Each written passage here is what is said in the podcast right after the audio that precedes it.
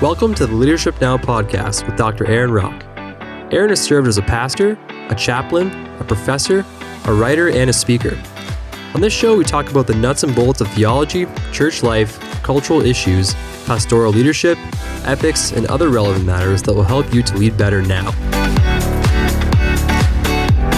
My name is Eric Goldtrop, and I'll be your host for this episode, within which we'll discuss good and bad reasons to leave the church.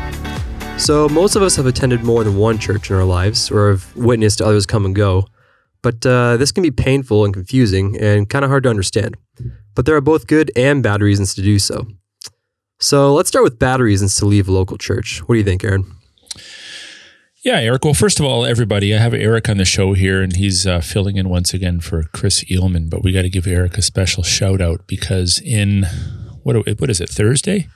Yeah, so in less than or in and around 48 hours from now, Eric is going to be a married Yes, man. yes, wow. So he's getting married on Saturday. Woo! It's going to be awesome. Look forward to it. And uh, congratulations. I know you and Sarah are, are going to make a great Christian couple. And I can tell you, as a little bit of an older guy, that I'm always super excited when young Christian men and women come together and want to found a Christ centered marriage. So we're looking forward to celebrating that Yeah, thank you. with you. Yeah, it's going to be good. So I want to talk about uh, yeah, good and bad reasons to leave the local church. As a pastor, I've seen many people come to our church over the years, and many many people leave, and you have to process the reasons why people leave and make a bit of a judgment call in your own mind as to whether it was legitimate or illegitimate and obviously you want to give people good counsel on on the way out the door as to whether their decisions are justifiable or unjustifiable reasons and you want to help your own people process what is sometimes the pain and mourning process of seeing dear brothers and sisters move on. So i want to talk about that. I personally uh, have moved churches in my life and in the early years it wasn't really my decision. My parents uh, took me to a church and then their marriage broke down and so we ended up relocating and going to another church and then we relocated again to another city and so i was taken to another church. And then uh, after a period of time i i started to actually be able to exercise my own will and decide what church i wanted to go to. So from grade 12 the 12th grade for those that are american listeners onward um, you know i've i've been part of a few different churches and three of them in in some sort of pastoral leadership so i've had to process in my own mind you know when is it appropriate for me to leave a church? Now fortunately i've never left a church uh, because i'm mad or angry. I think i've left for good reasons.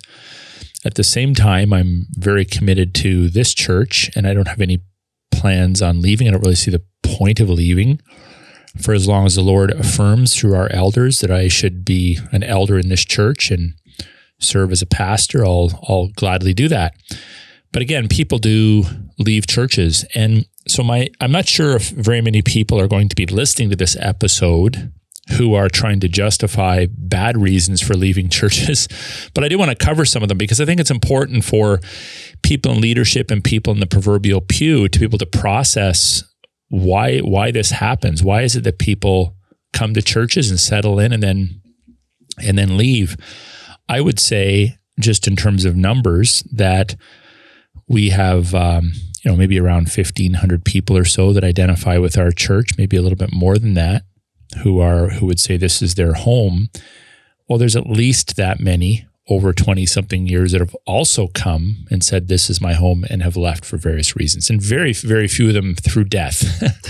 Most of them through um, moving or for other reasons. We'll talk about that. So obviously I mean, one bad reason to leave a church is because you want to wear masks. That's been a problem over the last Oh, couple man. of years. And we have had some people, strangely, who have served for many, many years in the life of our church and benefited from it and been a benefit to us who've literally left our church. How weird is this?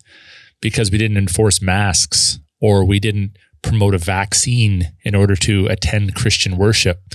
And I think that's a bad reason uh, to to leave a church.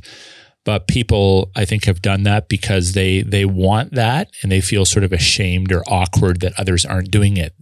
So I think there's some repentance that probably needs to take place there. Uh, of course, just flat out sin. So someone might be there's a couple kind a couple ways that this is expressed. Sometimes people leave churches, you don't really know why, but later on you find out it's because of hidden sin in their lives. So we've even had this on uh, the level of leadership where someone steps out of leadership, steps off staff, leaves, and you find out it's because they're porn addicts or they are in the process of planning on leaving their spouse. Uh, we've had people who have left because they were about to be busted for sleeping with their girlfriend or living with someone and people didn't know that. So sometimes people leave because there's sin and they're and they're sort of feeling guilty, they're feeling convicted every week because in in a properly functioning church, you're not going to come and feel condemned every week, but you're going to feel convicted, you know, when the word is preached mm-hmm. and you're held accountable. So sometimes people leave for that reason, and other times people leave when they are confronted, when you find out, when you discover sin, and they they you you start to exercise church discipline, and they cut and run. That's a bad reason to leave a church. In the life of a church, we should all expect, because we're not perfect, to be confronted at times for our sin. Mm-hmm. And as long as that is done in love, that's a beautiful thing. The Proverbs 27 6 says, Wounds from a friend can be trusted, but an enemy multiplies kisses. So a true friend will at times tap you on the shoulder and say, Brother, you have an attitude problem, or you shouldn't have said that, or you need to serve more, or you know, your attendance has been a little thin, or you're not treating your wife properly, or your children are out of control, or whatever it might be. That is a benefit. I know it doesn't feel good, but that's a benefit of being part of a healthy, functioning biblical church. Other people leave just because of sen- they're they're overly sensitive. Eric, I would call it the sensitivity syndrome, spelled S I N D R O M E. So, yeah. you know, there's some people that are super sensitive to things. If someone gives them a dirty look, I'm leaving the church.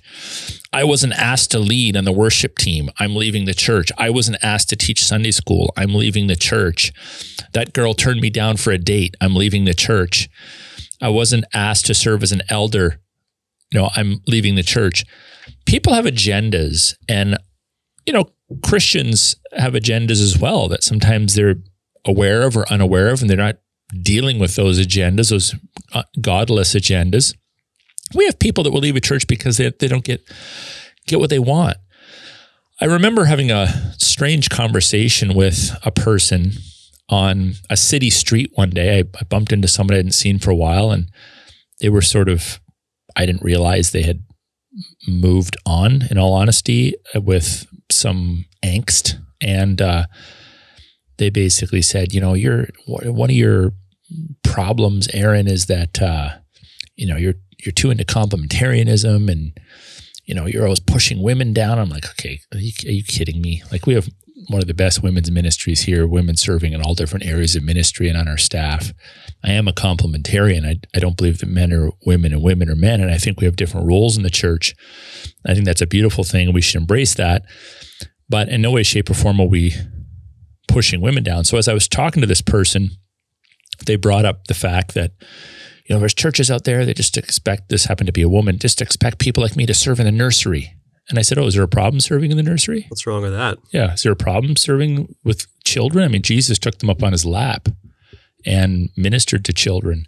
Well, no, no, there's not there's not a problem with that. But, but, but and basically I was I was trying to point out the the arrogance and pride in in her life for assuming that somehow you have to have a high and lofty office in the life of a church to be successful. By the way, for those of you that are listening, I have a high office in the life of a church, of the church. It's called eldership and pastoral leadership. And I'm just going to tell you this straight up for those of you that are aspiring to that. It's very anticlimactic. Some people come to church and think, oh, if I could just be a pastor, a leader. Folks, if God calls you to that, he'll equip you for that. But every pastor who's worth his weight in salt knows that there's a certain vulnerability and pressure and stress to being in pastoral leadership that we'd like to cast off It's anticlimactic. So don't look at those that are in more prominent positions and think that they're in better positions. They're just in different positions. And weed out of your life any inclinations that you might have to try to climb the ladder, so to speak, because you think if I can just get a, a, bigger office or a better job in the life of the church, that I'll feel better about myself. No, you won't serve where the Lord has planted you. If He calls you to eldership, that's great. If He calls you to sweep the aisle after church, sweep as unto the Lord. It's a beautiful thing. So some people are just overly sensitive. You know, again, wasn't invited to a wedding. Someone picked on my kid. Just chill out a little bit. Okay. In the life of a church, we're like an extended family, just like those of you that have brothers and sisters. I can guarantee you fought with your brothers and sisters growing up. Aunts and uncles, cousins, grandparents, and grandchildren don't always get along. And in this in the church in the life of a church, which is a spiritual family, there's going to be tension at times. Don't cut and run so quickly. Then we would have small fish syndrome. I remember uh, reading many years ago, Third John nine, where Diotrephes is described as a church leader in the in the in the early church in, in the New Testament era, and it's he's described this way: Diotrephes, who loves to be first so he was causing problems in the church, and his motive is actually exposed by John. He loves to be number one. And there's there are some people, admittedly, that come to church who aren't recognized at work, aren't recognized at school, aren't recognized in the musical field or the science field or the educational field. And they come to church and they're like, this is my opportunity to be recognized and I want to be a big fish in a small pond.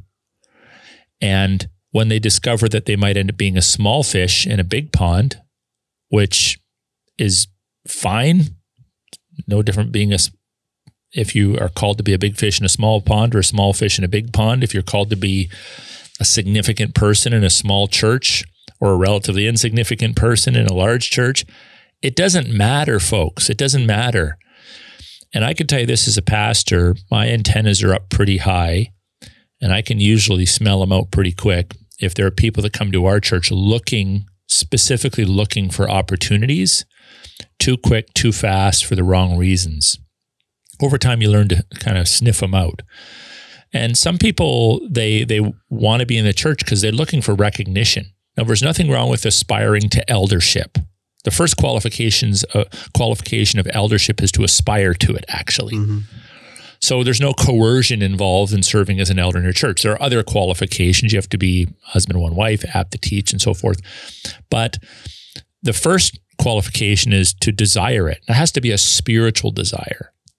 But if someone is in the life of a church and they're not getting the recognition that they want, I, have seen this with young young pastors. It's like I'm sick of being the youth guy. I'm sick of being the associate guy. I got to be a lead pastor because I'm tired of people calling me the second banana in the bunch or the guy that sits in the second chair or I'm I'm you know I want to get paid more and the lead pastor gets paid more or I you know I get I get I'll get more recognition and they end up finding a lead pastor at some place and they move from you know an A plus associate pastor or A plus youth pastor to a C minus lead pastor because that's just not how God's designed them. Mm-hmm. And there's we we have to get just get these fleshly carnal thoughts out of our mind that somehow the church is some corporate body where the end goal is to advance my career. We're seeking to advance the purposes of God. And every person has their own unique set of gifts and abilities that are part of that. And not to say that as we grow older that we may not find ourselves in areas of ministry we didn't expect. I said this to you before. I did never, I never expected and aspired to be a lead pastor. Well, even when I went to Bible college to train for ministry, I wanted to be a missionary in a Muslim country. And if you were to ask me, what would be the least likely thing you'd want to do? Be like, I, I would never want to be a lead pastor. Lead pastors are boring, you know, old guys rambling on. Right. But over time, the Lord made it clear that this is where He wants me. Mm-hmm. And blooming where you're planted is really, really important. And assessing like what what area of life can I best serve in? If if if I can be an A plus minister of Christ by serving in the nursery of this church every week, that's where I should plant myself. Right. If I should, if if in order to get an an A plus, in other words, to maximize my maximize my gifts and my potential, I should be the best parking lot greeter you know, has ever set foot in the parking lot of our church. Then do that. Mm-hmm. If the Lord calls you to be a lead pat, whatever it might be, just forget about trying to climb the corporate ladder. It's so carnal and assess who you are. So small fish syndrome is is a huge problem and a, and a bad reason to leave a church. And then, uh, Eric, I would say at times I've seen people that leave churches because they have sort of a super spiritual syndrome. People that lack a sense of humor. As soon as there's a joke cracked, they're gone. No, that's not. That's not. That's kind of sacrilegious. As soon as people want to have a little bit of fun, as soon as they discover that church people have weaknesses, as soon as they discover that the elders have weaknesses, mm-hmm. as soon as they discover that people aren't perfect, you know, as soon as they discover that whatever it might be, that they're not in a perfect church, they leave generally because they assess themselves as being more perfect than they actually are. Right. And uh, Jesus had something to say about that in Matthew when he talks about judging people. It's like, well, yeah, we should judge others, but take the beam out of your own eye before you address the speck in another's. So I think it's important for us to exercise maximum grace in our daily relationships and interactions with one another, or we're not going to last very long. Right. You know, exactly. in, the, in the life of the church. Not to be confused with what you were talking about earlier when when people get um, people get offended when people call out their sin. Uh, wounds from a friend, uh, right, are, are better than kisses from an enemy. Mm-hmm. Um, but at the same time, yeah, make sure that if you're going to call someone out, that that you're you're humble about where you are with that particular sin as well, right? Yeah, mm-hmm. yeah. I mean the the whole idea of Galatians six one talks about bearing one another's burdens and restoring those that are caught in sin. But there's a warning right in the opening verses of Galatians 6 to be careful lest you yourself are tempted. And one of the ways that people are tempted, can be tempted to sin, is by assuming that they could never commit the sin that they're confronting someone else right. over. That can be a problem. Or pretending you don't have the sin when you know right well you have the sin. Mm. It's like the pastor that's calling out someone for an affair who himself is having an affair or the pastor that's wagging his finger at his congregation on Sundays because they haven't given enough money in the offering plate, who himself doesn't tithe mm-hmm. or manage his own funds, or who's sitting in an office with a parent and is counseling someone as to how to raise his his or her uh, child, and his own children are out of control. So we we have to be careful right. about that, and I think that's a good good reminder. One of the reason why people I've noticed leave churches, and it's a bad reason, is because they want to say in everything. They have the notion that the church is a democracy, that they should have personal access to the leadership, that somehow they're like a paying customer. Now, I can tell you for myself, just speaking from my own experience, uh, and I think you know you know me well enough to affirm this that I I genuinely, I'm outgoing. I love people. I, would love to meet everybody in the church and get to know them well. I, I would desire that more so than I expected when I oh, first got right? here. Is that right? Yeah, it, it, surprised me how often you are out in the lobby talking to people, and yeah, yeah, I, I enjoy that. I like people. I like hearing people's stories and hearing about them. But I've had to sort of realize that as the church grows, I just I don't have the capacity to know everybody that comes here. So you have to build a leadership structure where people are being pastored and encouraged by a plurality of leaders in the life of a church. So it's something I, I mourn a little bit that I don't know everybody. When the church, when we planted the church with 35 people, I would say I pretty much knew everybody within a few weeks up to about two, 250 people. But then after that, it's just like, uh, it might be six weeks before I meet someone. It might be a year, you know, when you have hundreds and hundreds of people coming through. It's just hard to keep track of it all. And, and that's fine. I mean, this is not, uh, we'll, we'll talk about this in a little bit, but this, the, the early church in Acts 2 celebrated that 3,000 converts were added to their numbers in one day. They celebrated. The number is actually listed in the biblical text. It's a celebration when lots of people come to Christ. There's nothing wrong with a biblical functioning mega church. It's something we desire. We want churches to grow. We, you know, we want them to plant new churches as well. But there's there's no magical number associated with you know what a, a good church is or not but i think i want to combat the idea just as a, as a sidebar that if you're a big church you must be a compromised church or if you're a big church you must be an unbiblical church that christ's vision for the church is for it to be under 100 people that's bunk mm-hmm. um, some some will be allotted 100 to shepherd some might be allotted 20000 to shepherd shepherd them biblically there's there's no direct correlation between compromise and size any more than uh, it, it just tends to be that if you screw up when you're a bigger church, everyone hears about it. So if there's a big church pastor that runs off and his wife, it's national news. Nobody pays attention to the hundred small church pastors that ran off and their wives last week. Right. But um, anyway, that's just a little sidebar. Uh, people need to fight against. People need to to come into the life of a church and really think about like how can I contribute to the life of this church in light of how God has gifted me and blessed me rather than, well, I need, like, I need my own on call 24 7 pastoral care. We, we, we do need, need one another, but we also need to learn to be self feeders over time, right? And to be okay with the fact that not everybody's going to be available to meet my every need.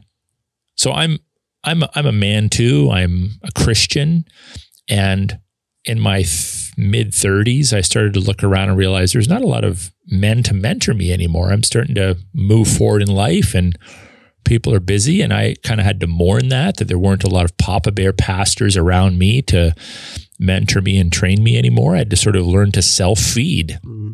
and to rely upon a plurality of peers to, to, um, uh, be nourished in my faith. So when you go to a church, maybe I would say just reduce your expectations a little bit in terms of uh, what you need from your church and ask, you know, how can I serve the church instead of how can this church serve me? Finally, um, I'll just go back to this idea. I, I, I find this perplexing. Okay, so I I've heard many people say, "Well, I, I got to leave my church. I don't want to go there because it's too big." And again, I'm like, what, what is what does that mean? Like, what, what do you mean it's too big? Oh, if it means that you can't get connected to people, which I think it often means that for people, it might be that there are some structural problems right. in the life of that church where they're not doing a good job in plugging people in and integrating people. Because sometimes you can get lost in a huge, like 6,000 person church. Yeah, you walk in and it's like, wow, there's a lot of people here. Yeah. But I've I've said this before. I walked into a church of 15 people once many years ago. I was asked to preach to fill in for several weeks at a church of 15 people. Not friendly, hmm. really at all. Right. There was one family that was hospitable. Everyone else just kind of stare at you, and I'm like, "We're the we're the guests."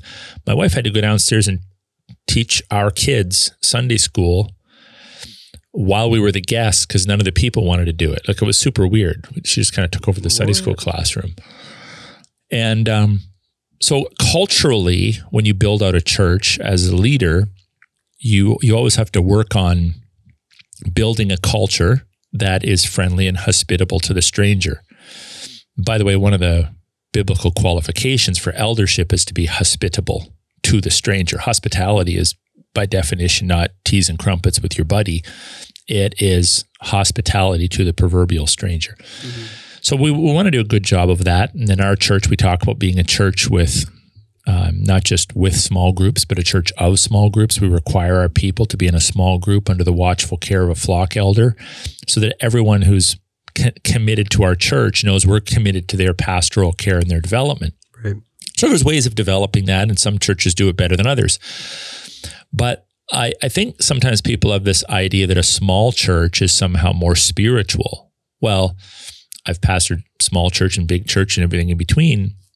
It's not true. I'm I concern myself about the the culture, the faithfulness, the biblical veracity of a church. And whether 10 people show up or 10,000 people show up, okay, great. We're meeting more we're we're meeting more people's needs. That's a wonderful thing. But instead of going to a church and saying, okay, I, I want to be in a church where everybody knows my name, like the old Cheers show in the 1990s, you know, I want to go where everyone knows my name. I like to go to the bar because everybody there remembers me. They remember what I drink and what I wear and where I work. Mm-hmm. Okay, I get that. That can be fun, but you can find that elsewhere. But if you're in a faithful church, you should probably be anticipating that that church is going to grow. Uh, we want more people to come to faith in Jesus Christ. Numbers do matter. People are like, oh, numbers don't matter. Yeah, numbers do matter because they represent souls. I'd rather reach 100,000 than 10. Who wouldn't? I'd rather reach a million than 100,000. Who wouldn't? Because they represent souls, people made in the image and likeness of God. So find find a church that has a healthy uh, biblical basis to it and obviously is doing what Christ has called the church to do. But don't get so hung up on the size of the church. You may find a church, you may find that the most healthy church in your town is a church of 35 people. But they are so in love with Christ and just doing wonderful things in the community and are faithful to the Lord. If that's true, go there. But if the most faithful church in town is running hundreds, if not thousands of people, go there. You want to, you know, bloom you want to plant yourself where God is already bearing fruit and um, you'll be blessed by it. So those are just some reasons that come to my mind as to why people, bad reasons why people sometimes leave their local church. I'd agree. Those are some pretty bad reasons to leave a church, and I've seen those uh, in, the, in, the, course of my life too, just as a as a congregant. But uh, what about some good reasons to leave a church? What's what are some what are your top reasons to leave a church for a good reason? Well, if you can't find a girlfriend and you're single, that's a tongue in cheek. I, I just it just kind of came to me. Hey, I've, I've actually, you know what? I don't know. I wouldn't, I wouldn't necessarily fault someone because sometimes I've had this in my in my life. You go to a really small church and there's like yeah. literally almost no one in your in your youth group. Yeah, like the, the, three girls are all your first cousins. Yeah. and you know what? I don't know. Maybe it's probably a good time to hey, this church has got a large thriving youth group. Maybe it's probably a good idea for me to go there and uh, look out for some perspective. perspective. Yeah, I mean, if you're going to be committed to marrying a Christian, which you yeah. should be, then you know there there might be some practicalities there for for a person to consider. Uh, but one the most obvious reason to leave a church is when there's spurious doctrine, right? When a church is denying cardinal verities, creedal Christian doctrine, uh, you know, we we can endure differences in our churches on eschatological issues, I would hope, mm-hmm. because I have an eschatological position. I'm not going to die for it other than the second coming of Christ. But I'm not going to die for my millennial position. I'm not going to die for some of these lesser issues. And but if I deny creedal Christianity, so if I deny the Trinity, the authority of Scripture, the virgin birth, the second coming of the Lord Jesus Christ, um, salvation by grace through faith alone, these sorts of things, then I am apostate. Right. That's heresy. It's not heresy to have a different view on women in ministry, as important as it is as it is for us to think through that. There's significant implications, but that's not heresy. It's not heresy to be a credo Baptist or a Paedo Baptist. These aren't heretical stances. They're important. We like to think through them. We think we think about them a lot, actually. But if a person, if a church is drifting, now generally church, you don't just have someone stand up unless it's a completely crazy church and say, you know, we hereby deny the Trinity or we hereby deny the deity of the Lord Jesus Christ. But if you start to see subtle movement in that direction and you've had the conversations and you've addressed it, and you can't sort of go anywhere with it, don't seem to get any traction, then it may be time to move on. Now, you, you don't want to, just because something is said, if something's said that you think is off, you want to go have a conversation with the preacher or teacher to make sure that you understood it properly. And you also want to ask, like, how deep is this issue? in relationship to the span of my life and how it'll affect my soul and my family. So if I know people that stay in liberal churches because they hope to bring a change, well, generally speaking, churches don't change. Because generally speaking, what you're actually fighting is not one person or one issue, you're fighting a whole culture of compromise. And I do know people that have stayed in spurious churches false churches for far too long and it starts to affect their children, the next generation. Their kids abandon the faith. They're tough enough to endure the stupidity or the false teaching, perhaps, but their children aren't. And they, they, they lose the next generation. So you, you need to sort of weigh that out. Like if you're in a church where someone comes in and says something off the wall and you go and address it and it's it's dealt with, you don't have to leave the church the next day.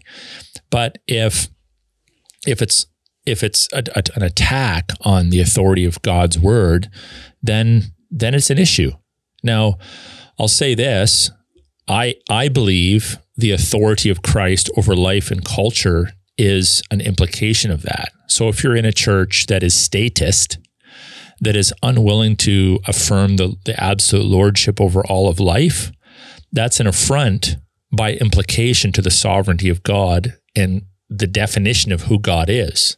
So I know and I applaud them for it. I'll be straight up. I applaud them for it. People that have left churches over the last couple years because those churches have failed to stand for the absolute lordship of Christ over all of life. I mean, he's either Lord of all or he's not Lord at all. So people need to think through those issues. Now, let's talk about distinctives. So we, we mentioned different views on baptism, on eschatology. Perhaps there's some different views in your church on um, Calvinism and Arminianism or gradations within those systems. Uh, you might have different views on worship styles or exactly how that works works itself out in the life of a church or leadership structure. Some churches lean congregational, some are Presbyterian. Like when I say Presbyterian, I don't mean a Presbyterian church, but they're led by elders, by the presbyteros. Um, so those some of those distinctives are like in your face all the time, and others of them are more beliefs behind the scenes. So, for example, if if you were in a church that preached the gospel and affirmed the lordship of Christ, or if I was in a church that did that, and the people were genuinely in love with the Lord, but had a very different view on eldership, they they wanted to um, run everything by the congregation, vote on everything, be congregationally led. I wouldn't I wouldn't trash talk that church, but I I don't that's not a conviction I could tolerate. Right. Because it's in my face all the time. So you would maybe consider leaving that church just because because it's in your face or Yeah, because it's it's a distinctive that you you're constantly exposed to or if you had females preaching I see, okay. Uh, to mixed audiences. I would not be able to tolerate that. I'm not going to say those people aren't going to be in heaven. I'm not going to put it in the category of orthodoxy. But let's suppose we had different views on eschatology, which we do in our own church. We're not going to take a hard and fast line and say you have to have this eschatological position to be a ministry partner, to be a member of Harvest Bible Church. We're not going to do that. And we we can have conversations about it, but it's not like in in your face. So it's it's an it's a doctrine that informs and affects how we live because there's implications to your eschatology in terms of how you deal with the world around you and hope and timing and yeah. interpret world events.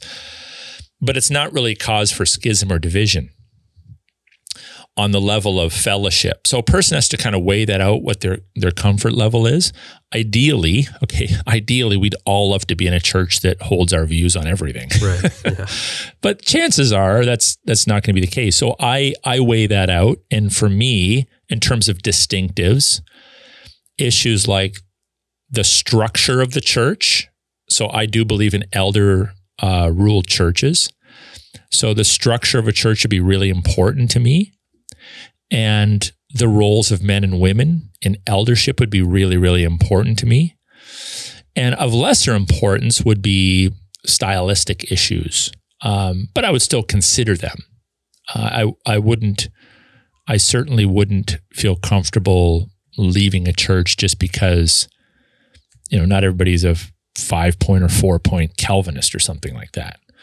But I, I would feel uncomfortable in a church if I was being exposed to Arminian doctrine every week because that's just so far removed from the way I process scripture. So these these are things that people have to sort of weigh out. And and a person could worship at one church on one block and five blocks away another congregation is worshiping, and these congregations have deep respect for each other, but they may hold to very different views on covenantal baptism. Right. Uh, or very different views on women in ministry. And I think there's there should always be room for debate and dialogue about that, but we have to be careful about not taking distinctives and throwing them into the orthodoxy basket, Mm-hmm. right? However, let's talk a little bit more about leadership. If a church has unqualified leadership, it's very it's going to be very difficult to stay there. I've talked to various uh, you know younger men who've asked me questions along the lines of you know I'm, I'm in a church i i love the elders the the lead pastor the pastoral staff but i just i just not sure they're qualified for ministry they just they either don't have the gifts to lead on that level which isn't their fault but they're wrongly positioned Right. or they're just not qualified for the role. So, for example, people can go through seminary and come out the other end with a master's of divinity degree.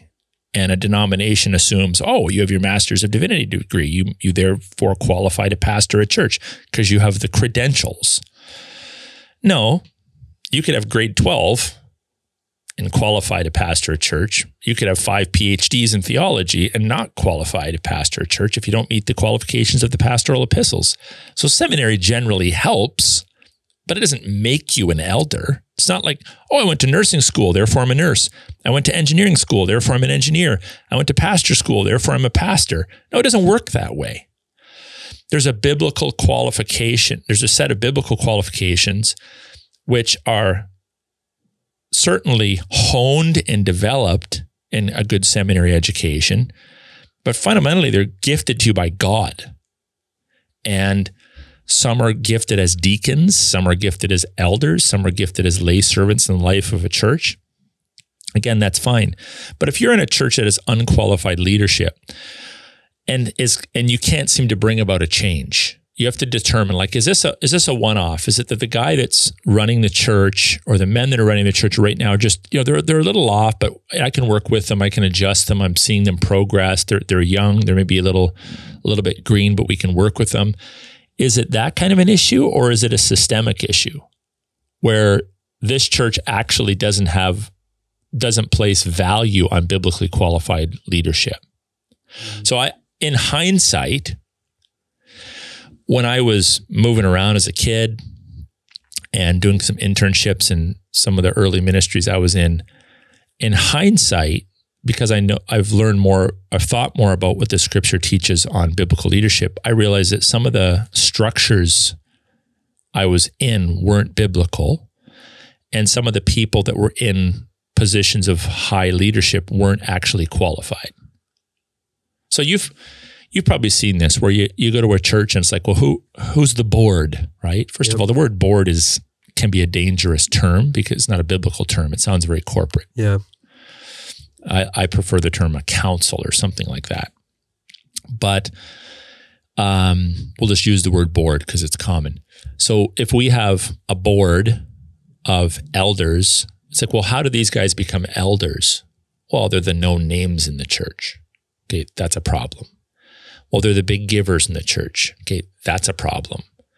Well, they run corporations, so they must be able to run a church. That's a problem. Well, they're big personalities. That's a problem. Well, they've been here the longest. That's a problem. You know, or they drive Cadillacs every week. That's a problem. So we we often pastors do this too.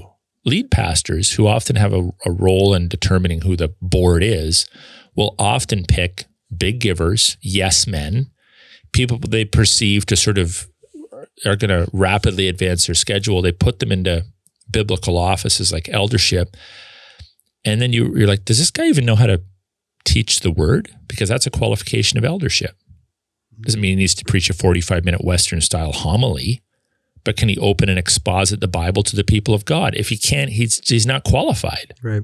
period just not qualified so you you you have to actually affirm the qualifications if your elders cannot teach and preach the word of god for example they're not qualified if they're not in charge of their family, if their family isn't well managed, if their kids are unbelievers, if their kids are off the wall, if their wife's disobedient. They, they're just not qualified. We love them, we want to work with them, but they're just they're just not qualified. Right.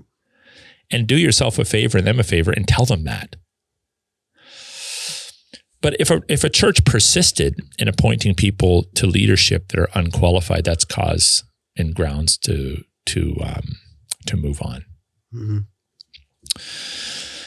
Um, I would also say that there are parental considerations. So we had this little laugh early on about, um, you know, the young guy gets to be 18, 19, he's looking for a wife and, you know, he has three options, his first cousin, his second cousin, and his sister, right? and it's like, yeah, no, thank you. So what do you do? Well, it's the same with your children. So as, as if you're parents and you're attending a church and you love the people, but you and, and I'm big into family ministry. Like I'm I don't believe we need we don't need by definition to have a kids ministry, a youth ministry, a young adult ministry. Like if you have these things, that's cool. A, women's ministry and men's ministry. If you can minister to demographics within your church in a meaningful way, that's great. Do that. You'll you'll expand your reach. But I I was in some pretty small churches when I was a kid and you know, I might have been 15, 16, and my mentors were 35, 40 year old guys, and there was one or two other youth in my church, and I flourished. So you can flourish in a church where there's not a lot of people that are your age, but it still has to be a healthy, vibrant biblical church. If you're in a church where there's just no attention paid to the youth, especially in a culture now where these kids are getting hammered with all sorts of crazy ideologies. Or literally, you have no spousal options, Yeah. Yeah. like zero. hmm Well, that might be reason to consider fellowshipping elsewhere. And that's assuming that you have, you know, done your part to evangelize and build up the congregation as well. It's not other people's responsibility to provide you with your spousal options. Right. But if you're a parent or a young person and there's just no ministry to your children, there's no interest in ministry to your children, no spousal options, that, that can be a legitimate reason to start to fellowship elsewhere. And, uh, you know, we, we want, obviously, we, we, we don't want to abandon um, small churches and we, we certainly don't want to at all. And we, we don't want people to, you know, be in the church just for themselves. But there's some practical realities that need to be considered when you're part of you know a christian church Right. So kind of like you said, like maybe you wouldn't you wouldn't talk bad about that church at all to like a friend, but just for your life and where the Lord's leading you, it's maybe not the right fit. yeah we've had some people come here and they're like you know our kids started coming to youth group because we didn't have a youth group at our church and we just really felt our kids needed to be in that kind of an environment and we you know we prayed about it and we we wanted them to sit under teaching directed toward the young people and we wanted them to develop robust network of relationships and over time we decided to come as well because Yeah. our kids wanted to be there and uh, i understand that like if even in our own church if if we had again back to the marriage thing if we had 50 young men and zero young women of marriable age i wouldn't fault the young men of our church for going to another faithful church to look for a wife I wouldn't guilt trip them into staying. Well, you got to stay because you know you got to be faithful to the Lord. You know, be like Paul. Everyone's called to celibacy. No, Yep. um, I wouldn't fault them for that. I would understand that. I, I would fault them if they're just jumping from church to church. You know, wherever whoever has the most youth or whatever whatever church sort of has the the proverbial buzz attached. You know, in, in most cities, there's a church that sort of is the going concern, and then Yeah. it switches every few years to some other church. I'm not into that. But there are some practical realities for us to, to consider, just like driving distance. I mean, in Saudi Arabia, you got to drive a long way to find a church. But in North America, there's a lot more churches. And I understand there's some people that might want to come to our church, but live six hours away or five Yeah. hours away. Like, I'm not expecting them to drive down three times a week. hmm So there's just some practical concerns there. But of more importance to me would be things like a systematic, or I should use the word systemic culture of apathy. Again, what we need to understand is churches, sometimes we don't think about the sociological dimensions to groupings of people, especially when it comes to the church. So this is the illustration I give. So Eric, if I if I came to your mom and dad's house and I just hung around with you guys for a week and we talked and I observed you going through your daily routines and how you conduct yourselves in relationship to one another and how you talk at the dinner table and what you eat and what you watch on TV and what you invest your time in, I would be able to identify a certain culture to the Oltrop family. Yep. Maybe they're mu- musical. Maybe they're athletics, uh, athletic, um, an, an athletic family. Maybe they are intellectuals. Maybe they're maybe they have a lot of humor attached to their um, interaction. Maybe they're very serious. Maybe they're traditional. You know, people have different cultural dynamics in their families that differ from mine and the guy that lives next to me and the guy down the street, etc. So it's the same in church. Churches are gatherings of people and the personalities that are in those churches and the ethnic histories of those people and the denominational background and all those sorts of things affect the culture of that church. If you walk into a church that is, let's say, more homogenous in terms of its ethnic orientation. So if you walk into a Dutch Reformed church and everybody there, or 99% of the people, has a Dutch last name, inevitably they're carrying forward, knowingly or unknowingly, aspects of their Dutch history. Right. If you walk into a Congolese church that's in Toronto and 99% of the people there are from the Congo and you watch the way they worship and interact, there's elements of their culture that are going to be evident in that church. It's not necessarily a bad thing. It could be, but it's not necessarily a bad thing to have differences. So churches are going to have different cultures, but but there's certain aspects of culture that aren't morally neutral. One would be apathy. Christ had something to say about the lukewarm church of Laodicea if it's apathetic, if it's like we're just going through the motions. Mm-hmm. We meet because we've always done it that way. We worship this way because, I don't know, we've just always done it that way. We have our annual this and our annual that. Everything's annualized, which generally means it's traditionalized. Right. We don't really know why we do it. We just always done it that way. This is, we dress this way because I don't know, this is what we were t- told how to dress. We don't deal with issues because we don't want to offend everybody. We're just one big family. Apathy is very, very difficult to change in most local churches unless there's some sort of dynamic repentance and movement of God. And if so again, if you if you see apathetic people, every church is apathetic people, but if it's a systemic cultural issue, and you've you've sought to bring about change and you've sought to address it and you've sought to act otherwise but it, it just won't change. It may be time for you to move from the lukewarm church to one that's actually red hot for christ. Yeah. That's a, just a consideration. Politicking is also a huge turnoff if a person's in a church where there's politicking where people are rewarded uh, with status points in order to accomplish the leadership's agenda. That's a problem. When uh, families that have been around longer seem to have all the leadership positions, that's not necessarily unexpected. If you have if you have the Smith family that's been attending a church for five generations and have done a good job raising all their kids and their grandkids and their great grandkids, and they're all part of that church, well, you can expect there's probably going to be a lot of Smiths serving in leadership. Naturally, yeah. But if it's more like, well, the Smith family's always been here, they may or may not be godly people, but they're the Smiths. So we're going to give the Smiths all the leadership positions and all the public applause. That's a problem. So you got to kind of look at motive there a little bit. If there's a culture of politicking where decisions are made based upon, you know, rewarding people for their their longevity and not for their virtue, these sorts of things, that that can be a little gross, a bit of a turnoff. Yeah. Um, but if there if that culture is there, if there's like a systemic problem with decision making and just the decision making is not prayerful and spirit led and biblically based, that that may be something that you want to move away from. A final reason, it's a good reason to leave a church, is if there's clear affirmation that you're supposed to go plant a church.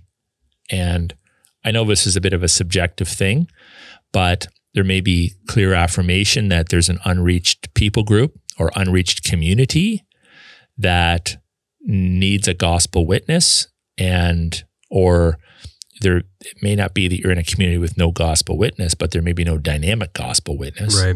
no effective gospel witness it may be that um, you know god calls people out for periods of time to to plant new churches and you know we we affirm that hmm yeah So, what would you say to pastors who who mourn people when they leave? Because you know that can be hard. I know you've you've been through that. So, so what are some words of advice and that you'd give to them?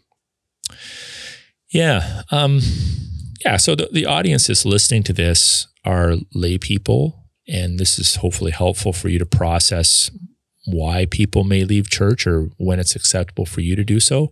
But it's also being listened to by pastors, and I I've been around a lot of pastors, and I know there is a variety of responses to people who leave our churches. Just be brutally honest, some of them are blessed subtractions. Like some people are problematic Yeah. and you work with them and you try to bring them along and they just they just won't change and they're like well i'm leaving it's like okay well don't let the door hit you on the way out Bye. Yeah. you know it's i'm not trying to be mean spirited in that regard but there i remember years ago there was a young man that i had mentored. Man I, I spent i probably have spent or had spent more time mentoring this guy formally and informally than almost anybody in my entire pastoral ministry to that point in time.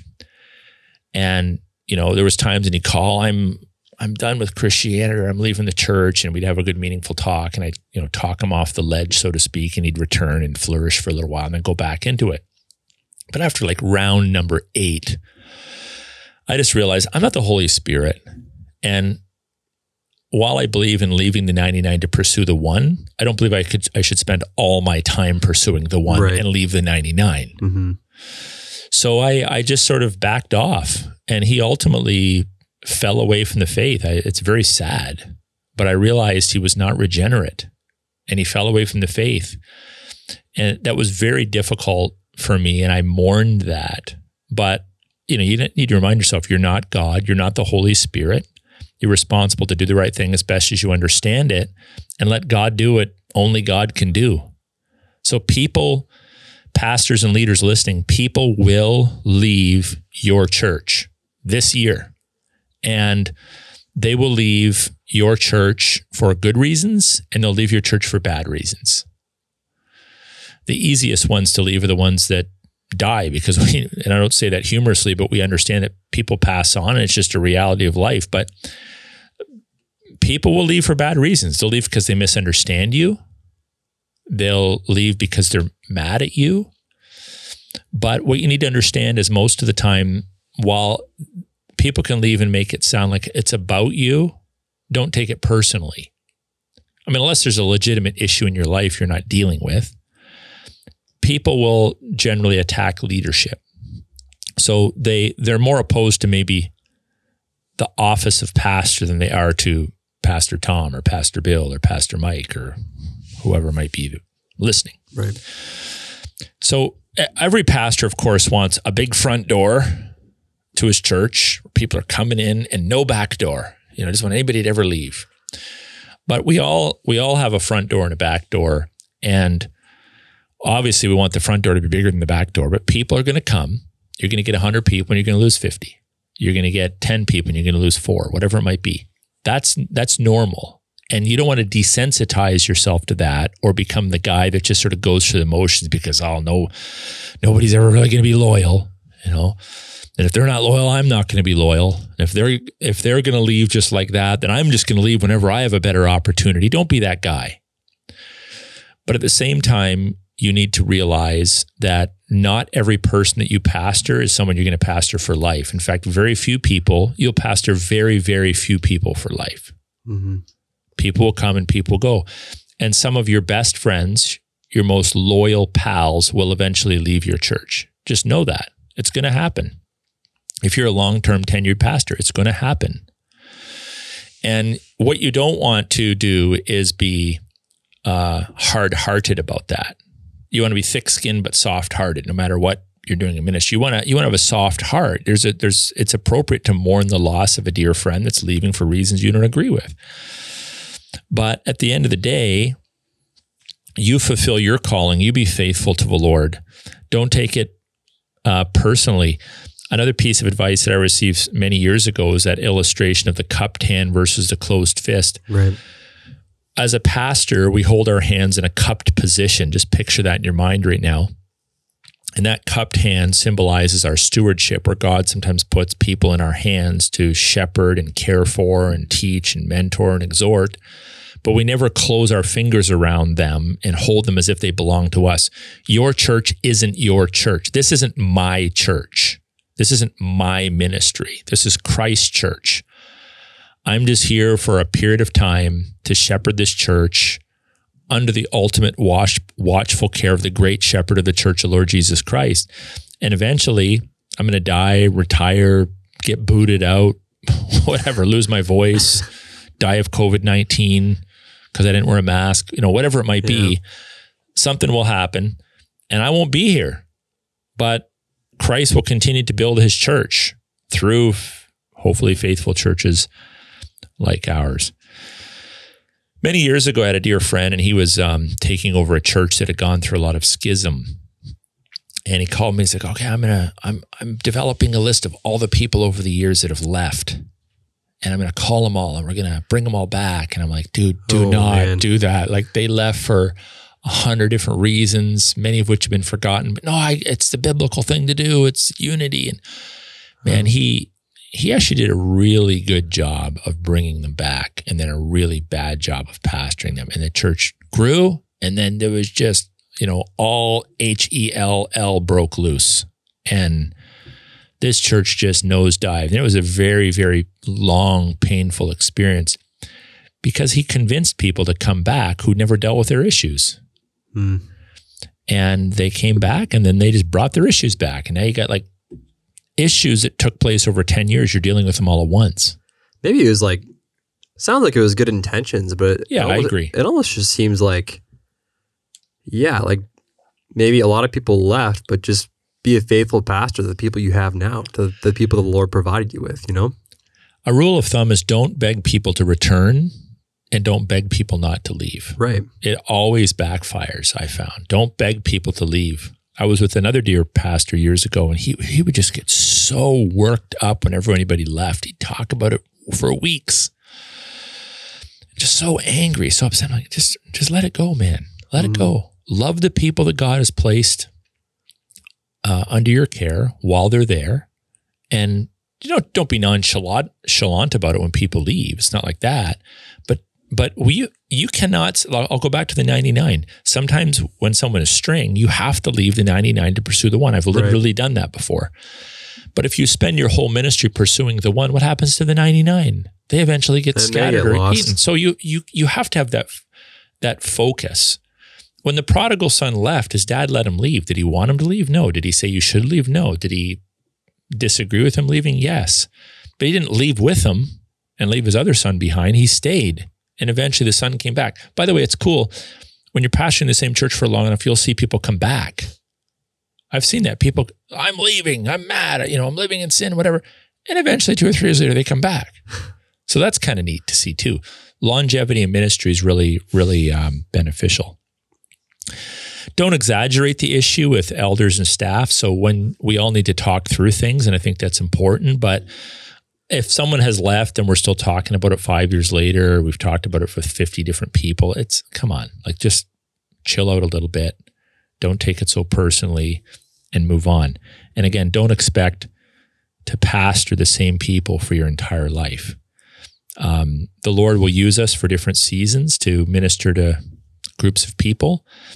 There are some people that I suspect I, I probably will pastor for decades and there's other people that will will come and go. And do, do I do I like that? Not necessarily. Do I agree with that? Not necessarily. But that's just a reality of yeah. it. And I have to accept that. And if you're going to last in ministry for 20, 30, 40, 50 years, and every single time you allow someone to stick a dagger in you when you leave, you're going to be a very wounded person.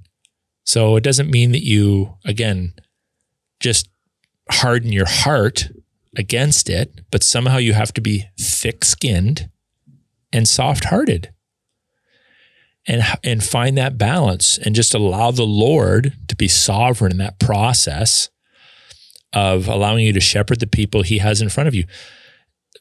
So many pastors get burned out or wounded because of expectations they have that are not actually godly expectations. Right. I thought it would be different. I thought the church would be bigger. I thought there would be more giving. I thought more people would come. I thought that person would stay for life. And humanly speaking, I understand that. But as an experienced pastor now, I would gladly pass on what little wisdom I have to younger pastors and say, look, get over yourself. Don't get so worked up about that. Don't get so mad when people leave. You should be upset when other churches accept into their membership people that you've disciplined. That's a bad, bad thing.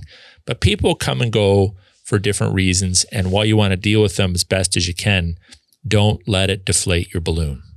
It's like you're not perfect. You know, you, you have your own issues, and then you multiply that by however many people you have in your church, and then you know that compounded. Yeah, ministry ends up being messy, right? Like you say all the time. Yeah, it is. And not everybody is going to understand you. Like you're going to be misunderstood. You're going to be misinterpreted. You're going to be misquoted. And then sometimes you're going to be very well understood and people just don't agree with it or don't like it. So there's, right. there's a whole variety of reasons why people come and go from churches. I just want to call people to um, faithfulness to the body of Christ. The, the, the church universal is Christ's idea, and local churches are Christ's idea. We are called to invest in the life of a local assembly of believers. If you are a husband and wife with kids at your house and you say that's a church, no, it's not a church. That's a family. There's different spheres of authority. A church, by definition, is under the watchful care of eldership an eldership and it's it's more than your family. Now, if you're in Saudi Arabia and that's all you got, fine. But um, there's authority granted to the family, the church. There's Christian families that are part of the church, but every Christian family or household or individual needs to be part of a biblically functioning local assembly of believers. And for all of her warts and weaknesses, the church is Christ's bride. Let's not talk negatively of Christ's bride. This is Christ's bride. And we love the church and we're thankful for the church. I'm so grateful for all of the the deepest pains I've experienced in life have come from other Christians. I've been wounded far more by other Christians than I have by atheists and agnostics. And, and maybe it's because I just don't care that much about what they think. Mm-hmm. But I've been, the, the deepest pains are from other Christians. But at the same time, the older I get, the more in love I am with Christ's church because God has expanded my heart for his bride. And I see all of the beautiful, wonderful things that Christ can do through his people and even in my own life to his to his ultimate honor and his glory. So keep loving the church, keep leaning in. If you're part of an unfaithful church and you can't bring about reform, it's probably time for you to move on, but don't give up too quick and uh, make sure that you persevere and, and seek to do your part to be a contributing member of the body of Christ here on earth. Yeah, amen to that. Thanks, Aaron, for that. And thank you, listener, for tuning in to another episode of Leadership Now with Dr. Aaron Rock. You can find more episodes on major podcasting platforms like Amazon, Audible, uh, Apple Podcasts, Podbean, etc. Wherever you find your your podcast, you can comment and rate on those. That helps us out. And on the Fight Laugh Feast Network app and the CJXC Radio. So tune in next week for another episode, and God bless and keep the faith.